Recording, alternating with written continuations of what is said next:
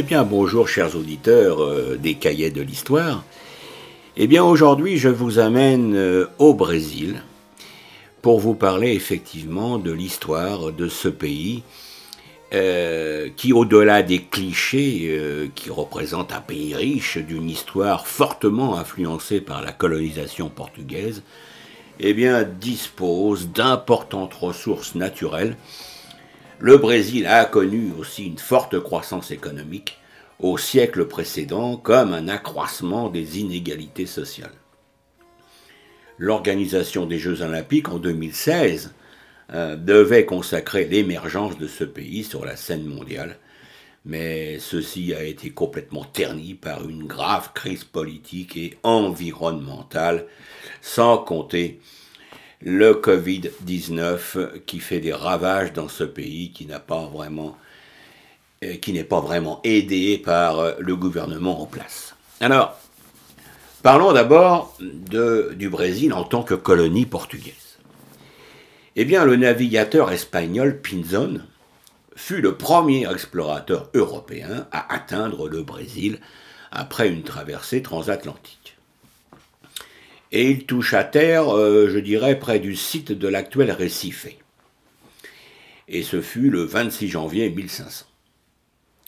Cependant, en vertu des décisions du traité de Tordesillas, euh, six ans auparavant, qui modifiait la ligne de partage instaurée en 1493 par le pape Alexandre VI pour délimiter les empires portugais et espagnols, eh bien, le nouveau territoire fut attribué au Portugal, tout simplement parce qu'il se situait à l'ouest de cette ligne. En avril 1500, le navigateur portugais Pedro Alvarez Cabral eh atteignit lui aussi les côtes brésiliennes.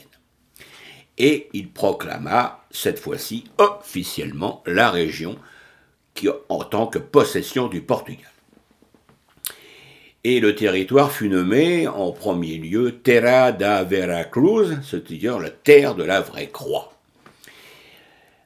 Une année après, en 1501, eh bien, le navigateur italien Amerigo Vespucci mena une expédition sur ce nouveau territoire à l'instigation du gouvernement portugais.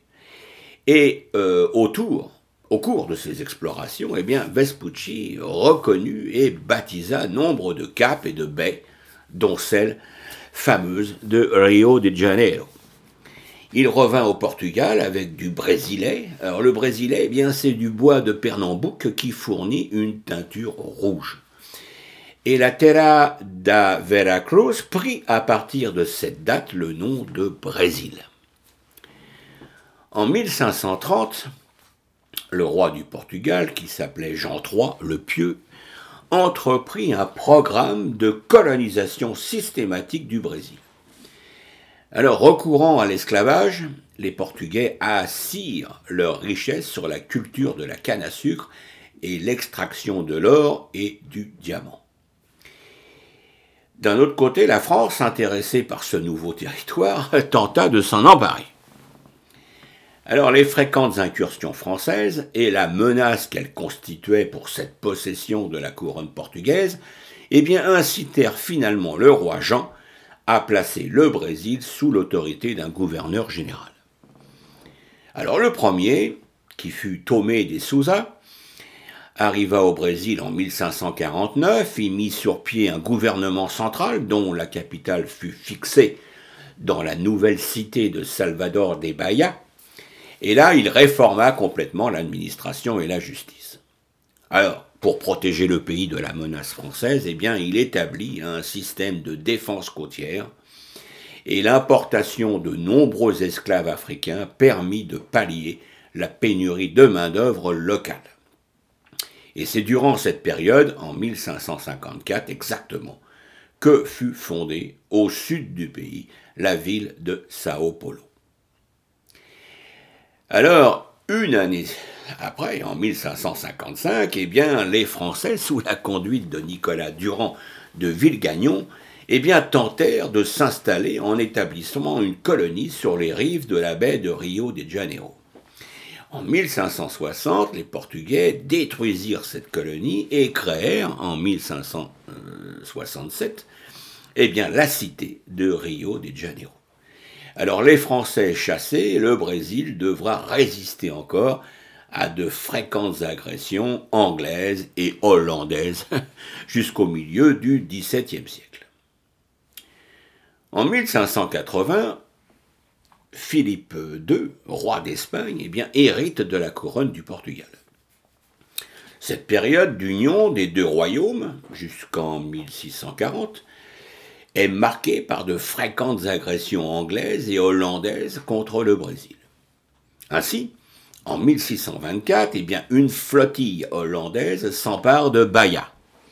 Mais l'année suivante, la ville est reprise par une armée composée d'Espagnols, de Portugais et d'Indiens. Les Hollandais reprennent leur attaque en 1630. Et à cette occasion, une expédition subventionnée par la Compagnie hollandaise des Indes occidentales prend Pernambuco, l'actuel Recife. Et puis également Olinda. Alors les territoires compris entre l'île de Manarao et la zone en aval du Sao Francisco tombent aussi aux mains des Hollandais. Alors sous la compétente autorité de Jean-Maurice de Nassau-Siegen, la partie du Brésil occupée par les Hollandais prospère durant plusieurs années. Mais en 1644, eh Nassau-Siegen démissionne pour protester contre l'exploitation menée par la Compagnie hollandaise des Indes occidentales. Et peu après son départ, eh les colons portugais, soutenus par le Portugal, redevenus indépendants de l'Espagne en 1640, eh se rebellent contre le pouvoir hollandais. Et en 1654, au bout de dix années de lutte, eh bien, les Pays-Bas capitulent et en 1661, ils renoncent officiellement à leurs revendications territoriales sur le Brésil. Alors, l'expansion portugaise au Brésil se poursuit néanmoins vers l'intérieur des terres, conduite entre autres par des missionnaires jésuites qui progressent en Amazonie et établissent des missions. Sous le règne du roi Joseph Ier du Portugal, eh bien, le Brésil connut de nombreuses réformes à l'instigation du marquis de Pombale, secrétaire aux affaires étrangères et à la guerre, puis Premier ministre. Les esclaves indiens furent affranchis. Ah, ça, c'était une très bonne chose. L'immigration encouragée et les impôts réduits. Pombal atténua le poids du monopole royal sur le commerce international et de la vice-royauté. Il centralisa aussi l'appareil gouvernemental brésilien, dont le siège fut transféré de, Bahia à Rio de Janeiro en 1763. Trois ans auparavant, en 1760, eh à l'exemple de ce qu'il avait déjà fait en 1759 au Portugal, eh Pombal expulsa les jésuites du Brésil. La raison officielle fut le mécontentement populaire suscité par l'influence jésuite chez les Indiens et leur poids grandissant dans l'économie. Alors on va se diriger gentiment vers l'indépendance. Alors il faut savoir que les guerres napoléoniennes euh, infléchirent profondément le cours de l'histoire brésilienne. Eh oui. Parce qu'en 1807, eh Napoléon envahit la péninsule ibérique, c'est-à-dire euh, l'Espagne et le Portugal, contraignant la monarchie portugaise à s'installer au Brésil. Alors des réformes furent mises en œuvre, dont la suppression des restrictions commerciales, l'instauration de mesures en faveur de l'agriculture et de l'industrie, et la création d'établissements d'enseignement supérieur. Néanmoins, la corruption et l'incompétence affectaient le gouvernement royal qui perdit rapidement du crédit auprès d'une population gagnée par les idées de la Révolution française. Alors en 1822, eh bien, le régent du Portugal, Dom Pedro, rompt avec la métropole en convoquant une assemblée constituante et en proclamant eh bien, l'indépendance du Brésil, dont il devient empereur sous le nom de Pierre Ier. Alors le Brésil est alors soumis à l'autorité d'un régime marqué par de fréquents soulèvements et révoltes en province. Vers la fin de cette décennie se développe un mouvement populaire en faveur du jeune Pierre II, destiné à le mettre effectivement à la tête du gouvernement. Pierre II se révéla un des monarques les plus compétents de son époque. Et sous son règne, eh bien, qui dura presque 50 ans, eh bien, les croissances économiques et démographiques du pays furent exceptionnelles.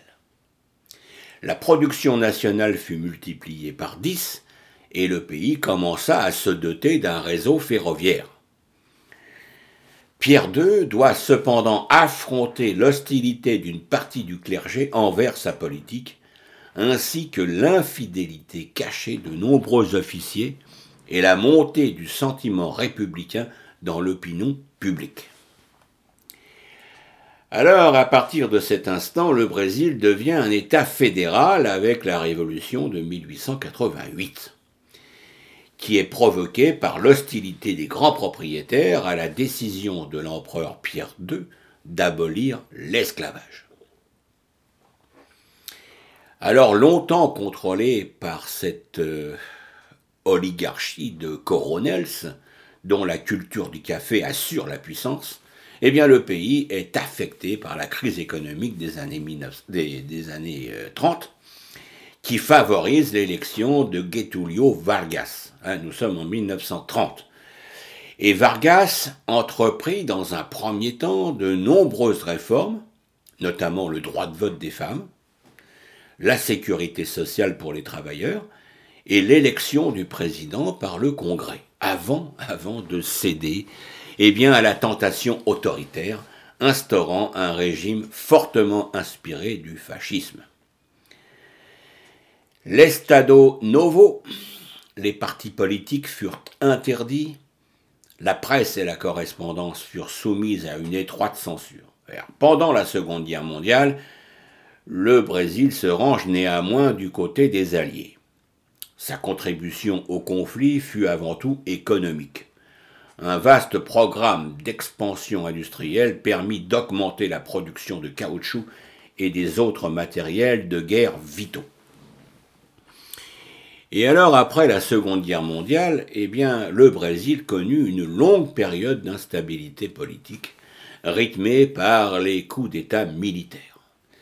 La politique moderniste du président de Oliveira, entre 1956 et 1960, permet la mise en valeur de l'intérieur du pays autour d'une nouvelle capitale, Brasilia. Alors les projets de réforme agraire de son successeur, le président Goulard, suscite l'opposition de l'armée qui prend le pouvoir, instaurant l'état d'exception en 1964. L'incapacité des régimes militaires successifs à enrayer la dégradation de l'économie eh bien, provoque le retour au régime civil avec l'élection du président José Sarney en 1985, dont la lutte contre l'inflation est toutefois un échec.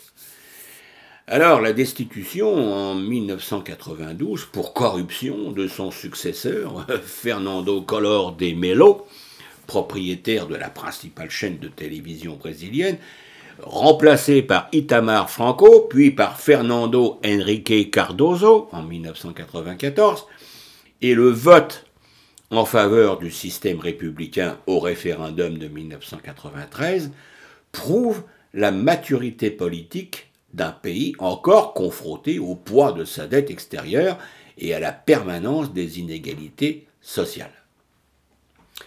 Et c'est dans ce contexte qu'a été porté au pouvoir, en 2002, eh bien, le premier président socialiste du Brésil, Lula da Silva, figure emblématique de la gauche syndicale brésilienne.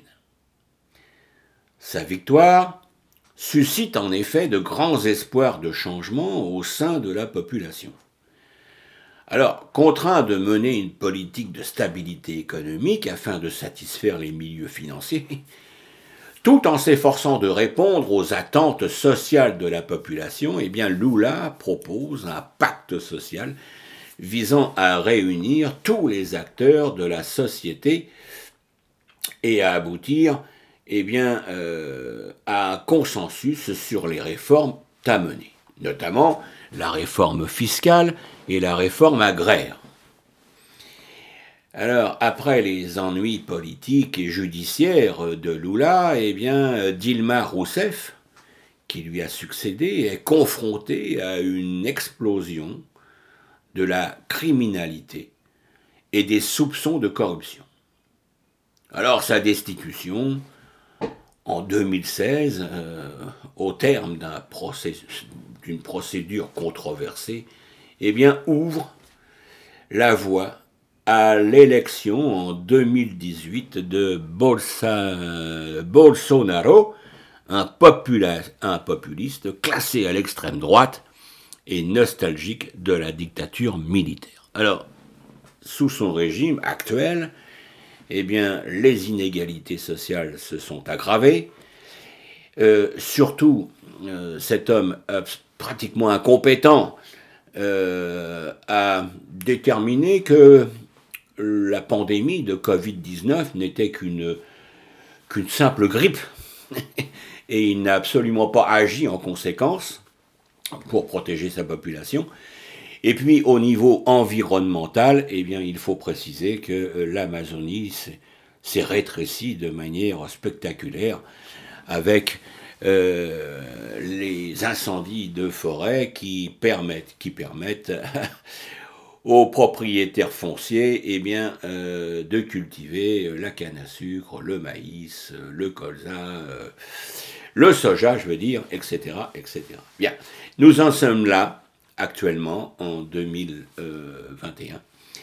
Et nous attendons, je crois, l'année prochaine pour voir de nouvelles élections au Brésil. Eh bien, sur ce, chers auditeurs, si vous désirez avoir quelques euh, renseignements supplémentaires, et vous pouvez en avoir plein, plein, plein sur euh, euh, Internet, eh bien, je vous, je vous, effectivement, je vous appuie pour consulter tous les sites qui vous intéresseront et dont moi-même je me suis inspiré. Eh bien, chers auditeurs, à la semaine prochaine pour une nouvelle émission des cahiers de l'histoire. Merci de votre écoute, à bientôt. Au revoir.